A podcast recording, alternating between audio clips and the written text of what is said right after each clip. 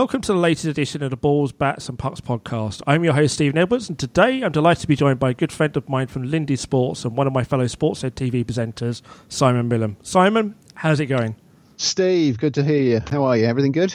Yeah, I'm doing well. You know, we normally catch up in person when we're um, doing the sports Sportshead stuff, so um, I thought I'd get you on to talk some NFL because I don't really get much chance to talk about it, and you're the man to talk to.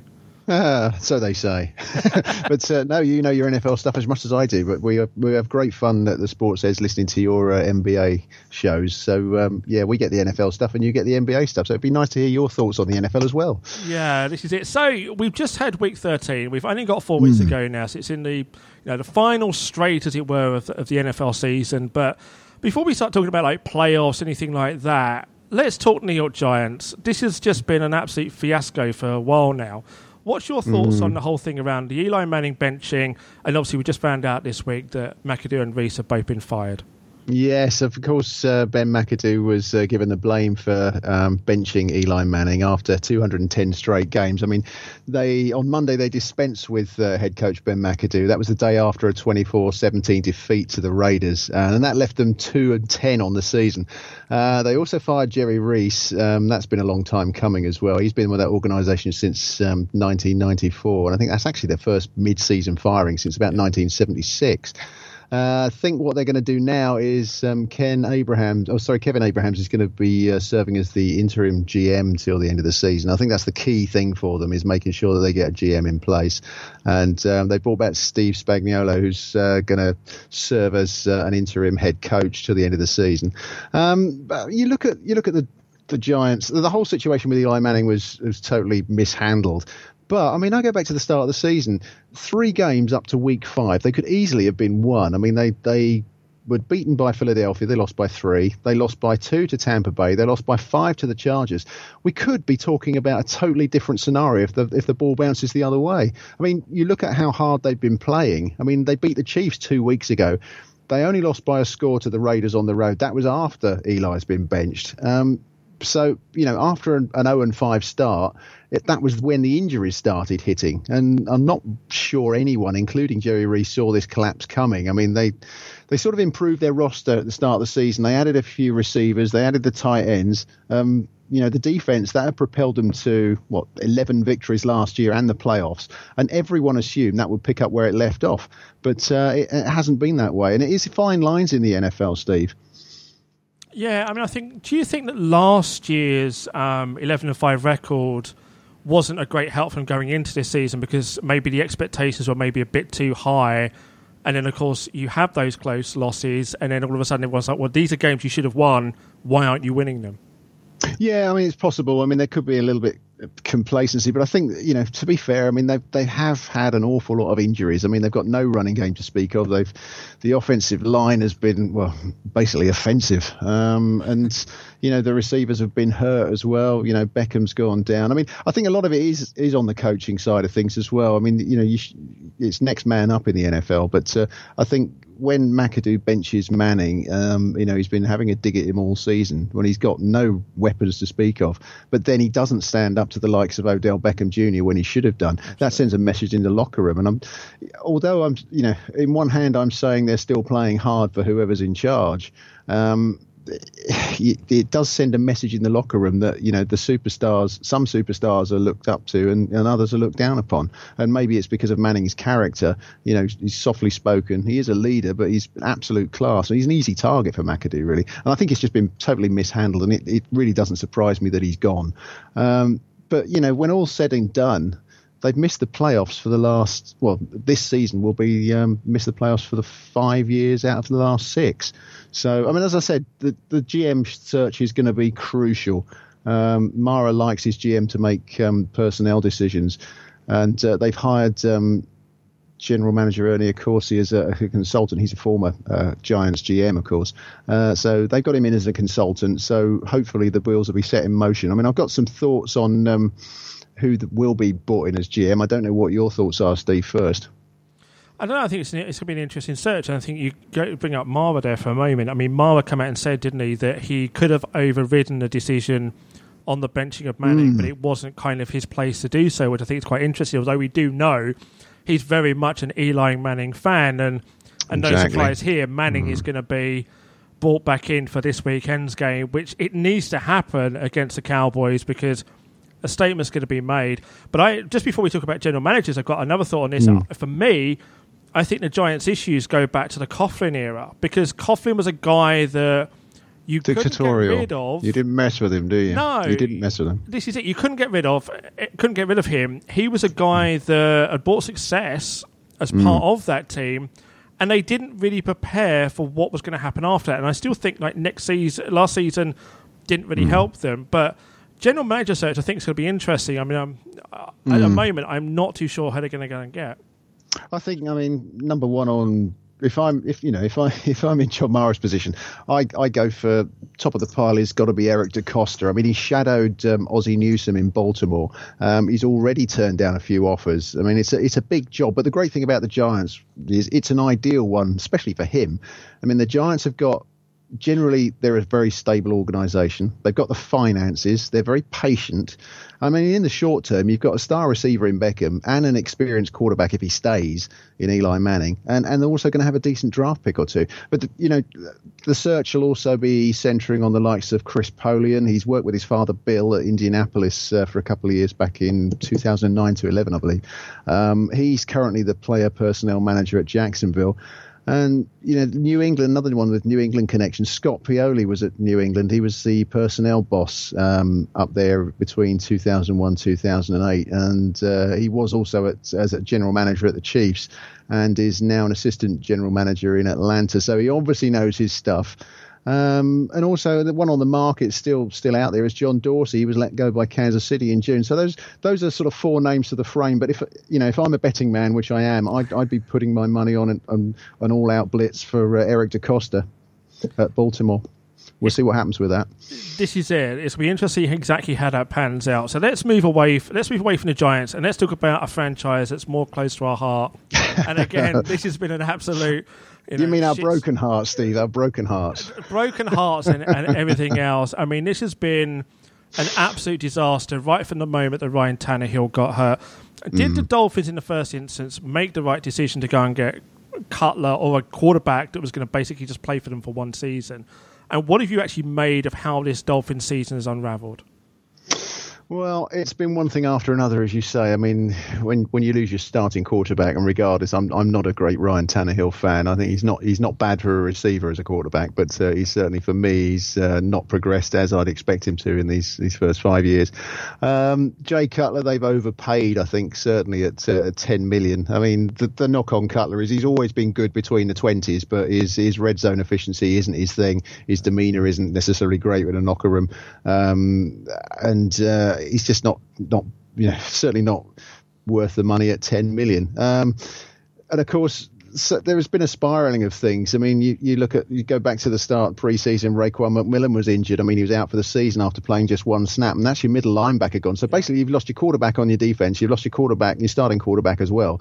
That's not going to help you out. Um, they didn't put a premium value on uh, offensive guards. I mean, they went cheap really with Ted Larsen and uh, Jermon Bushrod. Um, and third day pick um, Isaac Asiata, th- that basically is equated to a, a bunch of turnstiles, and they can't run block well either, which is a real issue. Uh, they've got a really high priced defensive line. I mean, Ndamukong Suh, Cameron Wake, you got first round pick Charles Harris. They spent big money on free agent Andre Branch, who's produced five sacks. And I'm sorry, for $8 million, $8 million or whatever it is, I'm not buying that for five sacks. Um, they've had two good draft picks in uh, Davon Godchaux. Uh, he's going to be a good player, and Jordan Phillips. But really, the production from what you'd think from paying for an elite line has been in far from elite. That defense is 30th in the NFL with 18 sacks. I mean, that's that's not good. What they should have done was actually it was a big mistake not to pay Branden Albert what he wanted. Um, I think that that was a, a, a big key figure. I think coaching wise there have been one or two strange decisions. I thought Kiko Alonso played well at middle linebacker, um, and then they went and changed his position. I mean, he, you know, he's not that great in coverage, to be perfectly honest.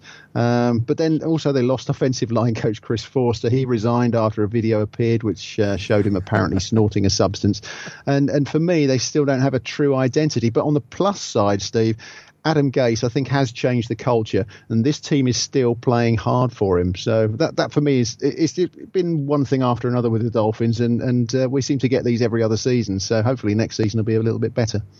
I mean, I hope so. I mean, I think after last season, again, you talk about like a, a team maybe overachieving, like the Giants did last year. Mm, the yeah, Dolphins definitely, definitely yeah. overachieved. And again, yeah, you they weren't just, expected to do anything last year at all. No, and you come in with those expectations, and obviously Tannehill getting hurt. And I think for me, I think had you not had that, I think Mm. maybe you'd have stuck with Matt Moore. You wouldn't have gone and got a guy like Jay Cutler, which I've said before, and I'll say it again. For me, I bet he was sitting on the beach sipping pina coladas and just going, exactly. Yeah, I mean, t- ten Yeah. million for a year is, is, is vastly overpaid. I mean, to be fair, you know, he fits in the Adam Gase uh, structure. Um, we know what we're going to get with Cutler. You know, you know he's going to be good between the twenties, but he's always going to throw a couple of interceptions every game. Um, but I think you know, once once you retire, you've got that mindset. You're retired, and that's that. You know, you, you, it wasn't as if he was forced to retire. He he, he took that decision himself. Um, so yeah, it's, a difficult one. I think they'll, you know, they'll they'll bumble along till the end of the season. But like I say, I mean, that you know, the, team is still playing hard for Gase. That's one one good thing. And uh, you know, they have you know got some big games coming up, but obviously playoffs are well out of the question now. Um, but I, I, you know, I'm a big fan of Adam Gase. Um, I, I think he's learned a lot this year, and one thing he's got to learn is not to throw his players under a bus. But fortunately, they've still sort of uh, not turned on him. I think uh, long term, he is, and he's going to be a great coach for him. Yeah, and I think this is it. As long as they stick with him and you know, kind of ride out this storm and then see exactly what next season looks like, and Mm. obviously make some noise, hopefully in the draft and maybe free agency, then we'll just see how that looks in in 2018. But you mentioned the playoffs there. Obviously, that's not going to involve the Dolphins, but we'll stay in the AFC. Mm. You've got the Steelers and the Patriots at one and two. They've Yep. got a big game coming up in Week 15. So who do you think is going to get that top seed? Um, I think the Patriots will probably get that top seed. I mean, there was a, you know, the Steelers had a couple of injuries last night in that uh, result against uh, uh, the close game um, against Cincinnati. Um, but um, I think uh, those two have got it locked up. I don't. The seedings won't matter. I mean, who performs on the day, really. I think, um, you know, it, it really won't make an awful lot of difference. I still think the Steelers, Steelers on the road. There's always a bit of a knock about Ben Roethlisberger, whether or not he can go on the road and win in the playoffs. So it is it's probably more uh, vital for the Steelers than it is uh, for the Patriots, who we know can uh, um, win on the road. But the AFC playoff race itself is really fascinating. I mean, I, I've got it between, I think two teams from the AFC South are going to go, Tennessee and Jacksonville. And I think um, the Ravens, but they've got to play the Steelers away, the Browns away, the Colts and the Bengals at home. So I think really the, the Ravens are in prime spot. But the, the biggest key, uh, the biggest battle anyway, is is over in the AFC West, where the Raiders, the Chargers, and the Chiefs are all at six and six, just one game behind uh, the Ravens. Um, and the Bills are also one games behind in the AFC East, but they still got to play the Dolphins twice and the Patriots as well as the Colts this weekend. So it's a fascinating uh, battle, and, and one of the key ones this weekend is going to be the Raiders at the Chiefs. I mean, the Raiders are ninth seed, believe it or not, and the, and the Chiefs are a fourth seed, and yet uh, they've still got uh, the same record. Um, the Chiefs have actually got three home games. They've got to play the Raiders, the Chargers, and the Dolphins before a, a Week 17 trip to Denver, who are in in a tailspin. So, and the Dolphins aren't great. So, I think really it's a case of Kansas City. If they split one between the Raiders and the Chargers, and uh, they beat the Dolphins in Denver, they could actually still go to to the playoffs. But uh, they've they're in a bit of a, a slump at the moment. Um, and and the Raiders they they got the toughest schedule of the three. I think they've got to they've got to face the Chiefs obviously away. They've got the Cowboys still to play at home. They've also got to go to the Eagles and the Chargers. So the Raiders have much the toughest schedule for me. It's whether or not it's a toss up between Kansas City and uh, the Chargers for that. Um, for that division, really, um, and who goes to the playoffs. I mean, the Chargers have got to play the Redskins at home. They've got to face the Chiefs away. Then they've got to go to the Jets away, and they've also got to play the Raiders at home. So I think, despite the tailspin, I think um, Kansas City are still actually in, in prime position after after the week uh, week 13 results. See, as Simon's just like stolen most of my points about the. Oh, sorry, playoff. mate. I just rambled on for a bit. You No, know. no, no, no, no. I- I- the thing is, I, I perfectly agree with you because I think for this time of the year, I tend to look at home games being the most important thing. I mean, the Chiefs have got this interesting schedule where they have these three straight home games and then they go to Denver. And I think exactly the same thing. I think they'll beat Miami on week 16. I think they'll go into Denver on week 17 and win that. As long as they mm. win one out of the two against the Raiders and the Chargers, I think Yeah. they will probably be absolutely fine. The Yeah. Chargers, on the other hand, I think they'll beat Washington at home. Obviously, then there's that big key game on week mm. 15 at Kansas City because I think they can. They'll go into the Jets and win that. They'll beat mm. the Raiders in that. So that is the big game. Although I've kind of got the Raiders still in the mix, and obviously they're still tied for division lead. They, for yeah. me, are the outsider because I think they will probably lose against Kansas City this weekend. Yeah, okay, they'll beat Dallas, but then they've got to go to Philadelphia that's mm. not going to be easy. And I'll, it depends. If, it depends what you know. As far as the Eagles go, I mean, it, it totally depends on whether or not they're going to be resting players. Yeah. You know, I, I, think the hard, the hardest game for them is obviously the last one, is the Chargers. You know, because that could be a winner take all. It totally depends on how. You know, I can see the Chiefs losing this game this weekend. I mean, I know they're they're favoured by four points, but I can, you know, even if they lose, I still think they've got every chance of, of um, winning the last three and, and taking that division. It's interesting, isn't it? I mean, obviously the Chiefs are kind of like falling off a cliff. I mean, at the start mm. of the mm. season the Chiefs look great. They beat the Patriots. We were talking about them being, you know, a contender in the AFC. Now all of a sudden they cannot win Two key injuries there, Steve. I think for me, I mean, Chris Conley is going to be the one that's uh, people say, "What you know? What are you talking about?" Chris Conley is a wide receiver who stretches the field, which makes uh, it just frees everything up for the likes of Travis Kelce over the middle of the tight end, and and also Eric Berry. I mean, we you know they bumbled along okay at the start of the season without him, but uh, we thought long term it would hit them, and uh, it appears to have done that. Um, Eric Berry is a key component, um, uh, so that, that's probably why the Chiefs are finding life a little bit difficult. But I still, you know, I expected them to beat the Jets, and they didn't, and and I, I, still expect them to come through though. Now, having you know having changed my mind after last weekend, uh, which uh, or before last weekend rather, um, I thought they played you know relatively hard against. Uh, uh but also that you know the issue is. Um, you know, player throwing a, a yellow hanky into, um, you know, Peters throwing a, a, yellow hanky into into the crowd. I mean, it just it smacks of indiscipline, and I just wonder whether or not Andy Reid's lost this group. I don't know. I mean, it's just maybe one instance, but it does get you thinking, doesn't it?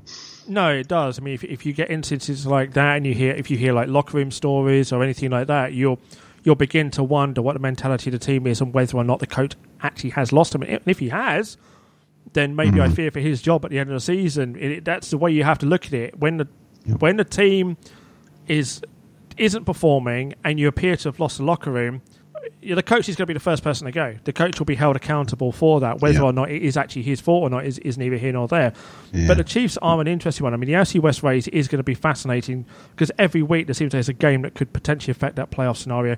I do agree about the Titans and the Jags as well. I mean, I find it kind of strange we're actually finally sitting here talking about a Jags playoff team. And the thing is, we're talking about it as a playoff team but Blake Bortles is probably the biggest reason that they could potentially not be a playoff team, but they're going to they're going to get in there. But Bortles really is not the answer for them at quarterback. No, I don't. I think I think we all, you know, we're aware of that. He's more of a game manager, but I think you know his confidence has been growing over the over recent weeks. But I think the the big key for, for Jacksonville at the start of the year was uh, picking up Calais Campbell yeah. uh, from Arizona. I mean, he's an absolute monster. I mean, you ever st- stood next to the guy? He's like six foot seven tall and uh, very intimidating guy, but very humble with it. He's a really nice fella actually. Um, but he he's been an absolute monster for them, and and that defense, you know, top ranked defense in the NFL at the moment. Um, that'll take him a long way. Uh, so it'd be good to see them there. Tennessee, I mean, they're, they're a full. For me, if, if ever there's a false team going into the playoffs, it's Tennessee. Yeah. So I, I, think you know that they'll be the first round fodder, um, and we'll see what happens. But um, yeah, Tennessee in a false position. It's a shame, really, because there's a lot of yeah, very average AFC this year outside of um, outside of uh, Patriots and, and Steelers as always. Yeah, this is it. I mean, I think again it's fascinating, but maybe for the wrong reasons. We're sitting here, you know, look at glued to a race over three, six, and six teams as they stand. I know, incredible with the Dolphins, you know, just a game behind. It's it's mad, and they're they're sort of like the thirteenth seed, I think, at the moment. It's uh, something along those. Oh, sorry about that, eleventh seed, but uh, even the Jets are uh, Jets are above them, which is uh, which is quite strange. The Jets can still get in this in the playoffs. They're they're only a sort of a game out of you know a six and six. Uh, you know they, they've obviously got to catch the Titans and the Jaguars, who are both eight and four. Uh, but uh, you know that that last, if if they were in the AFC uh, West, um, you know they'd be right in the thick of things. No, absolutely. But anyway, what about the NFC playoffs? Let's go. Let's go to the NFC. I mean, it's been a, a, fascinating week this weekend in the NFC. You know, you've had six of the seven top seven se- teams in the NFC playing against each other. So that's kind of you know shaking things up a little bit. And we'll start at the top. You've got Minnesota and Philadelphia. Now, I'm quite all in on Minnesota to some extent. I think they are a really good football team. I kind of get a lot of abuse for saying that, whereas I'm not so high on the Eagles. Where do you no, stand we, on E- Eagles have had a much softer schedule, to be fair. I think, and and you know they they're not not in a forced position by any means. They're play, playing well on both sides of the ball, but you know can you know you can only beat what's put in front of you. But I think the Vikings are a better all round team. I'd, I'd grant you that. I mean, they, you know, they've still got to play at the Panthers. Um, they've got to go to the Packers and the Bears, but they're, they're you know they're all winnable games. They've got Bengals as well. So Vikings, I think, will stay you know stay in that number one seed now. They've they've jumped above the Eagles uh, after the Eagles loss on uh, Monday, uh, whenever it was, yeah, uh, Sunday night to. Uh, um, to Seattle, um, but the Eagles never travel well to Seattle anyway, so I think they've lost uh, three of the last four there. So, uh, but West Coast trips not an easy thing to do for the Eagles. Um, and the you know the Eagles they've you know they've got to play the Rams this weekend. Admittedly, they've got to play the Giants, but they always play them tight. Um, Raiders and Cowboys. You know, Raiders are still in the mix. Cowboys probably aren't, but you never know. I mean, they're you know they're the tenth seed at the moment. Um, so they're going to face some tough, you know, tough opposition in the next uh, next month or so. The Eagles, um, but uh, you know, obviously, it's it's sort of shaping up. Really, any you know, the, the, more fascinating conference is obviously the you know the NFC for me. I mean, you've you know got the likes of the Saints and the Rams and the Panthers and the Seahawks. You know, don't discount the Falcons either. Um, I don't know which way I'm going. I mean, the, the, Panthers face the Vikings this weekend. I mean, it's pivotal for, for the Panthers to win that. Um, you know, they they can beat the Bucks and the Packers, but it could come down to a winner take all uh, final day in Atlanta. Yeah. Um, the Falcons have got the Saints twice. They can also beat the Bucks. So I think that you know it would be fascinating if it came right down to a Week 17 clash in Atlanta between the Panthers and Atlanta to get the you know the final wild card spot. Um, the Rams, I mean, they've um, they can win one of two against the Eagles and the Seahawks, and then they'll take the you know take the uh, the NFC West. Um, and like I say, the Seahawks still have to face the Jaguars and the Cowboys, uh, the Rams and the Cardinals. So, I mean, for me, it's it's two from the NFC South. I think the Saints will go through, and I think the Falcons will, will uh, sneak it as well. And um, I think the Seahawks could be the ones that miss out. I don't know about you, Steve. What do you think? Sorry, I've rambled on again. no, it, it's interesting for me because I think when I take a look at what's left, I mean, as I say, I mean, we can you got the Vikings, Eagles fine, Rams are fine. I think the Saints are absolutely fine because I think they finally figured out how much damage that they could do offensively. I mean, we had the problem at the start of the season. The whole Adrian Peterson experiment really didn't work. I think offensively they're firing on all cylinders. I don't have a problem now. I think defensively there's always going to be some sort of issue now and again. It is about what's left. It is about the Seahawks, Panthers, and Falcons. And for me, I think the Falcons are going to miss out because of those two games against the Saints. I can see them obviously going mm-hmm. into Tampa Bay and winning that game, but mm-hmm. then they then even if they lose the Saints, they're going to have to beat Carolina to even get to nine wins. If I look at 9 mm. wins as kind of like a yardstick, mm. Carolina for me, they will beat Green Bay and Tampa Bay. That'll put them on ten wins, even if they lose at home to Minnesota. The Seahawks will, I think, probably lose to Jacksonville. Mm-hmm. The Rams is a bit of a a toss up game, but it's at home, so you kind of give the edge to, to Seattle. Mm-hmm. At Dallas, I still fancy Seattle in that game. And at home to Arizona, I think you've got to pencil that as a win. So I can see the Seahawks and the Panthers getting to 10 wins no matter what happens in that final game of the regular season, which would be fascinating for all of us to watch. It's mm. always fun to watch. That's fair enough, and I think that's position. absolutely fair enough. I, I, it is a toss up, but I'm just actually, you know, I'm, I'm, sort of a closet Falcons fan as well as a Dolphins fan. So uh, it's, it's, you know, I, and my son's actually a Seahawks fan. So um, you know, I, there could be a little bit of needle going on there just after Christmas, but we'll see. but I think it's, it's it's actually fascinating for for a completely different reason. You could have a scenario here where a team can, is going to win nine games and they're probably not going to make the playoffs. You've got to Whereas get to those ten you, wins. So it's in the AFC. A six and six at yeah. the moment team can get through. Yeah, yeah. I mean, you could get to eight wins, and that could be perfectly yeah. enough over in the AFC. But I, for me, I think the Falcons are going to be the ones that just miss out, which made that game this weekend against Minnesota extremely important. Yes, it me, did. Yeah, it, looked like a must-win for them. But yeah. uh, you know, if they beat the Panthers, it could all change. You know, it just, just totally depends. I think a lot. You know, the key key is this this weekend's game for them. They've got to win that. No, they've got to win that. They've got to get at least a split against the Saints. That that is something they will have to do going forward. I mean, the Saints. I mean, they they closed out their season series against the Panthers, beat them twice, which again says a lot about them as a football team going forward. So mm. let's put your neck on the line. Come on in, Simon. What's your Super Bowl prediction? Oh, Super Bowl prediction. Well, at the start of the season, I said the Steelers and Green Bay. So my Green Bay, you know, went out on uh, on a broken collarbone. So um, I think it'll still be the Steelers. Somehow they will actually play up to their opposition as well as playing down to their opposition, and they will beat the Patriots in the. Uh, AFC Championship game, and it's a tough one. I, uh, oh, you know what? I'm going to stick my neck on the block and say the Falcons, even though they might not even get into the playoffs. I think if they get into the playoffs, they're going to do some damage. See, for me, as much as it pains me to say it as a Dolphins fan, I think it'll mm. be hmm. the Patriots. And the Patriots right. will beat Pittsburgh if they have to in an AFC Championship game in Pittsburgh. I think the NFC is a fascinating one, and I kind of look at this from a point of view of that I will go with the quarterback that has the most experience in the playoffs. And I think they finally figured everything out. And for mm. me, I fancy the Saints. And it's going to be heartbreak for Minnesota because I think Minnesota will lose in the NFC Championship game at home, which could potentially have got them to the Super Bowl at home as well. Funny enough, I had them losing to the to the Packers in their own backyard uh, in the in the uh, at the start of the season. That was where I was going to go with that. But um, yeah, I wouldn't discount it. the Saints have done brilliantly. I think a lot, uh, a lot. You know, but it depends on a lot of their injuries at the moment. I think uh, Marshon Lattimore, uh, the cornerback, has been absolutely outstanding for them. He's he's been injured. Um, you've also got Alex Okafor, which uh, you know that's a big loss for them as well. That's their pass rush.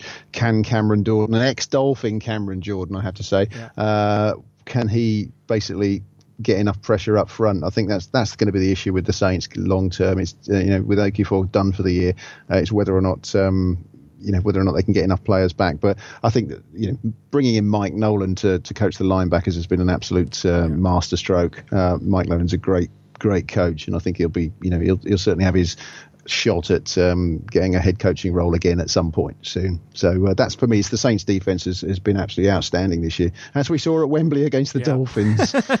yeah, keep going one... back to the Dolphins. It's sad, isn't it? Yeah, we we we'll still go on about that. I think even when the Super Bowl there, we'll still be sitting there. Be, oh no, I'll be wearing my Dolphins jersey when I'm watching the Super Bowl. I don't care.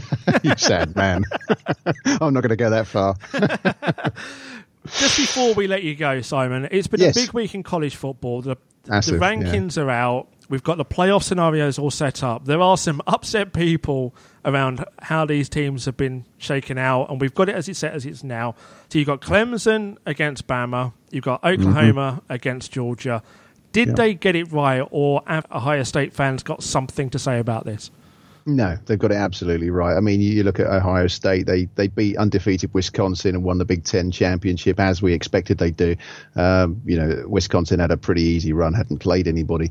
Um, Bama was ranked ahead of Ohio State every single week. I mean, flat out, they're a better football team. You can't expect to lose to Iowa by 31 points Absolutely. and expect to be in the playoffs. I mean, Ohio State lost 55 24 against them.